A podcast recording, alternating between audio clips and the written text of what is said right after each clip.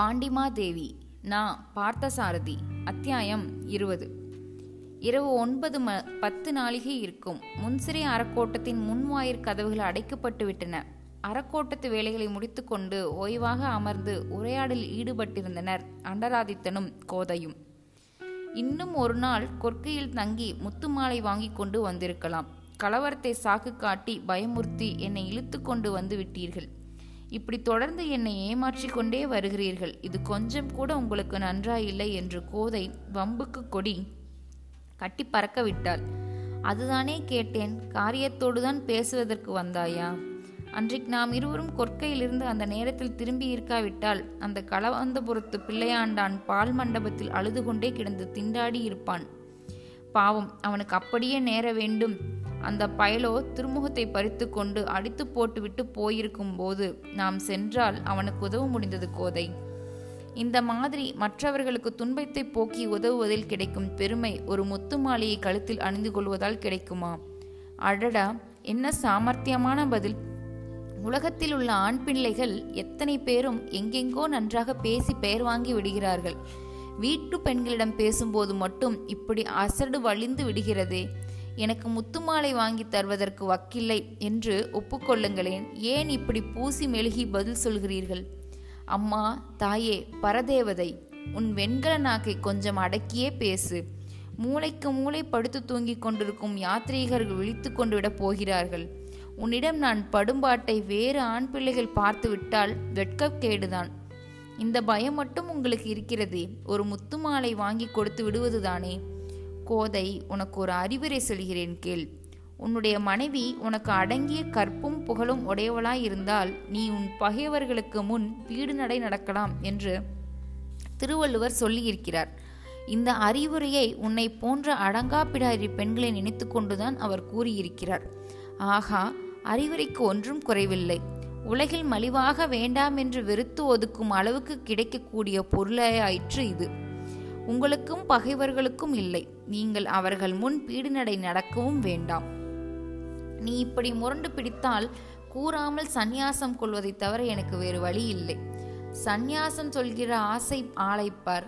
ஒரு பானை புலிக்குழம்பும் புளித்த தயிரும் பழைய சோறும் படுகிற பாட்டில் சந்நியாசமாம் சந்நியாசம். ஐயோ மானம் போகிறதடி மெல்ல பேசேன். இந்த வேடிக்கை தம்பதிகள் இப்படி ரசமாக பேசிக் கொண்டிருக்கிற கட்டத்தில் அறக்கோட்டத்தின் வாயிற்கதவு பலமாக தட்டப்பட்டது. இருவரும் எழுந்திருந்து போய் கதவை திறந்தார்கள். அந்த அகாலத்தில் இருளில் வாயில் நின்று கொண்டிருந்தவர்களை பார்த்ததுமே அவர்கள் திகைப்பின் எல்லையை அடைந்தனர். மகாராணி வானவன் மாதேவியாரும் மற்றொரு பெண்ணும் வாயிலில் நின்று கொண்டிருந்தனர். பல்லக்கை இறக்கிவிட்டு ஓய்ந்து போய் நிற்கும் நாலு போக்கிகளையும் பல்லக்கு தூக்கி போவோர் அண்டராதித்தனும் கோதையும் கண்டனர். தேவி வரவேண்டும் வரவேண்டும் இந்த நேரத்தில் எதிர்பாராத விதமாக தாங்கள் வந்தருளியிருப்பது அறக்கோட்டத்துக்கே பெருமை என்று பரபரப்பணிந்து கூறினான் அண்டராதித்தன். கோதை ஒன்றும் பேசத் தோன்றாமல் பயபக்தியோடு மகாராணியை கைகுப்பி வணங்கினாள். அவசர அவசரமாக உள்ளே ஓடிப்போய் கைவிளக்கை பொருத்தி ஏற்றி கொண்டு வந்தான் அண்டாராதித்தன். அவன் விளக்கை முன்னால் பிடித்துக்கொண்டு மகாராணியையும் வண்ண மகளையும் உள்ளே அழைத்து சென்றான். கோதை ஓடிப்போய் மகாராணி அமர்வதற்கேற்ற ஆசனம் ஒன்றை தேடி எடுத்துக்கொண்டு வந்து போட்டாள். மகாராணி அமர்ந்து கொண்டார். ஆண்டாராதித்தன் மகாராணி என்ன கூறப்போகிறார் என்பதை கேட்பதற்கு சித்தமாக கைகட்டி வாய்ப்பொத்தி பவ்யமாக அருகில் நின்றான். புவனமோகினி தரையில் மகாராணிக்கு அருகே உட்கார்ந்து கொண்டாள்.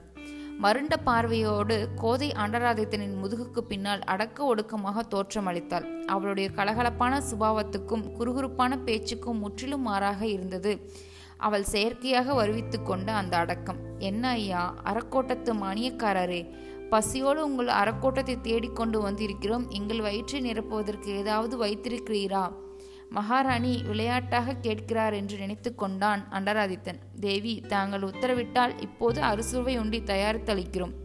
தயாரிக்கவும் வேண்டாம் ஒன்றும் வேண்டாம். இந்த வேலையில்லாத வேலையில் உம்மையும் உமது மனைவியையும் சிரமப்படுத்தும் நோக்கம் எங்களுக்கில்லை. கைவசம் என்ன உணவு இருந்தாலும் அது போதும். கைவசம் ஒன்றும் வகையாக இல்லை. ஒரு நொடியில் அட்டிற்சாலையில் மடை மடைப்பரிசாரகம் புரியும் பணிப்பெண்களை எழுப்பி வந்து அடுப்பு மூட்டச் சொல்லிவிடுகிறேன். அடுப்பு மூட்டச் சொல்வது இருக்கட்டும். கையில் என்ன உணவு இருந்தாலும் தாங் நாங்கள் உண்ண தயார். வகையாக வேண்டுமென்று இப்போது நாங்கள் எதிர்பார்க்கவில்லை. மகாராணி விளையாட்டுக்காக கேட்கவில்லை. உண்மையாகவே கேட்கிறார் என்று அவனுக்கு அப்போதுதான் விளங்கிற்று.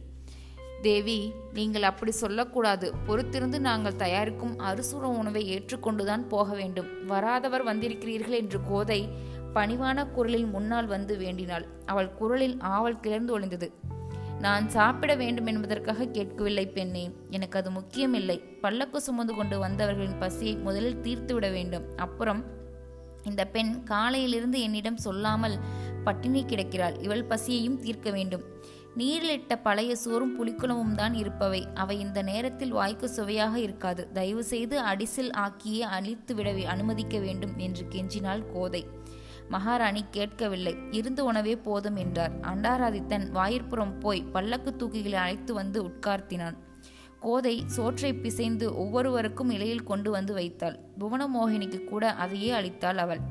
மகாராணிக்கு மட்டும் அந்த பழைய சோற்றை கொடுக்கவில்லை. பயந்து கூசி பேசாமல் இருந்து விட்டாள் அரண்மனையில் முக்கணிகளும் பாலும் தேனும் நறுநெய்யும் அறுசுவை உண்டிகளும் உண்ணும் மகாராணியிடம். சில்லிட்டு குளிர்ந்த பழைய சோற்றையும் ஆறிப்போன புளிக்குழம்பையும் எப்படி கொடுப்பது?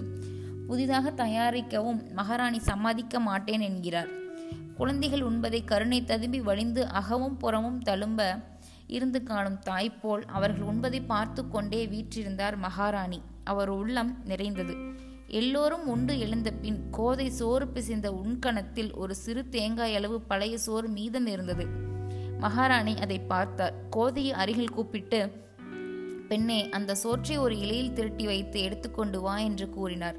தேவி அது ஏதோ சொல்லி தடுக்க முயன்றாள் கோதை. சொன்னால் சொன்னபடி எடுத்துக்கொண்டு வா என்ற அழுத்தமான தோணியில் மகாராணி இடையிட்டு கூறியதால் கோதை மறுபேச்சு பேச வழியில்லை. அப்படியே இலையில் திரட்டி எடுத்துக்கொண்டு வந்தாள். மகாராணி தின்பண்டத்துக்காக கையை நீட்டி ஒரு சில்ல குழந்தையைப் போல் இரு கைகளையும் நீட்டி ஆசையோடு இலையை வாங்கி கொண்டார். அடுத்த கணம் அவருடைய வலக்கை விரல்கள் இடது கையில் ஏற்றி கொள்ளப்பட்ட இலையிலிருந்து சோற்று திரளை அள்ளி வாய்க்கு கொண்டு போயின. பல்லக்கு தூக்கிகள் வண்ணமகள் கோதை அண்டராதித்தன் அத்தனை பேருக்கும் ஒரே திகைப்பு. பிடிவாதமாக அந்த சோறுதாண்டு வேண்வென்று மகாராணி வற்புறுத்தி கேட்டு வாங்கி சாப்பிடும்போது எப்படி தடுக்க முடியும்? எல்லோரும் இரக்கமும் பரிதாமும் ததுமும் வெளிகளால் இலையை ஒரு கையால் ஏந்தி மற்றொரு கையால் உண்ணும் அந்த பேரரசியை இமைக்காமல் பார்த்து கொண்டு நின்றார்கள். ஏன் இப்படி பார்க்கிறீர்கள்? பார்ச்சோர் உண்கிறவள் பழைய சோர் உண்கிறாளே என்றுதானே வியக்கிறீர்கள். பார்ச்சோரானால் என்ன? பழைய சோறானால் என்ன? பார்த்தால் இரண்டுமே ஒரே நிறந்தான் சிரித்துக்கொண்டே அவர்களுக்கு சொன்னார் மகாராணி. எதையும் இழக்கத் துணிகிற மனம் வேண்டும் என்று காந்தலூர் மணியம்பலத்தில் மகாராணி தனக்குத்தானே சொல்லிக் கொண்ட வாக்கியம் யோனமோகினிக்கு இப்போது நினைவுக்கு வந்தது. சிறிது நேரம் அறக்கோட்டத்தில் இருந்துவிட்டு இரவே பயணத்தை மீண்டும் தொடங்கி அரண்மனைக்கு போய்விட்டார்கள் அவர்கள்.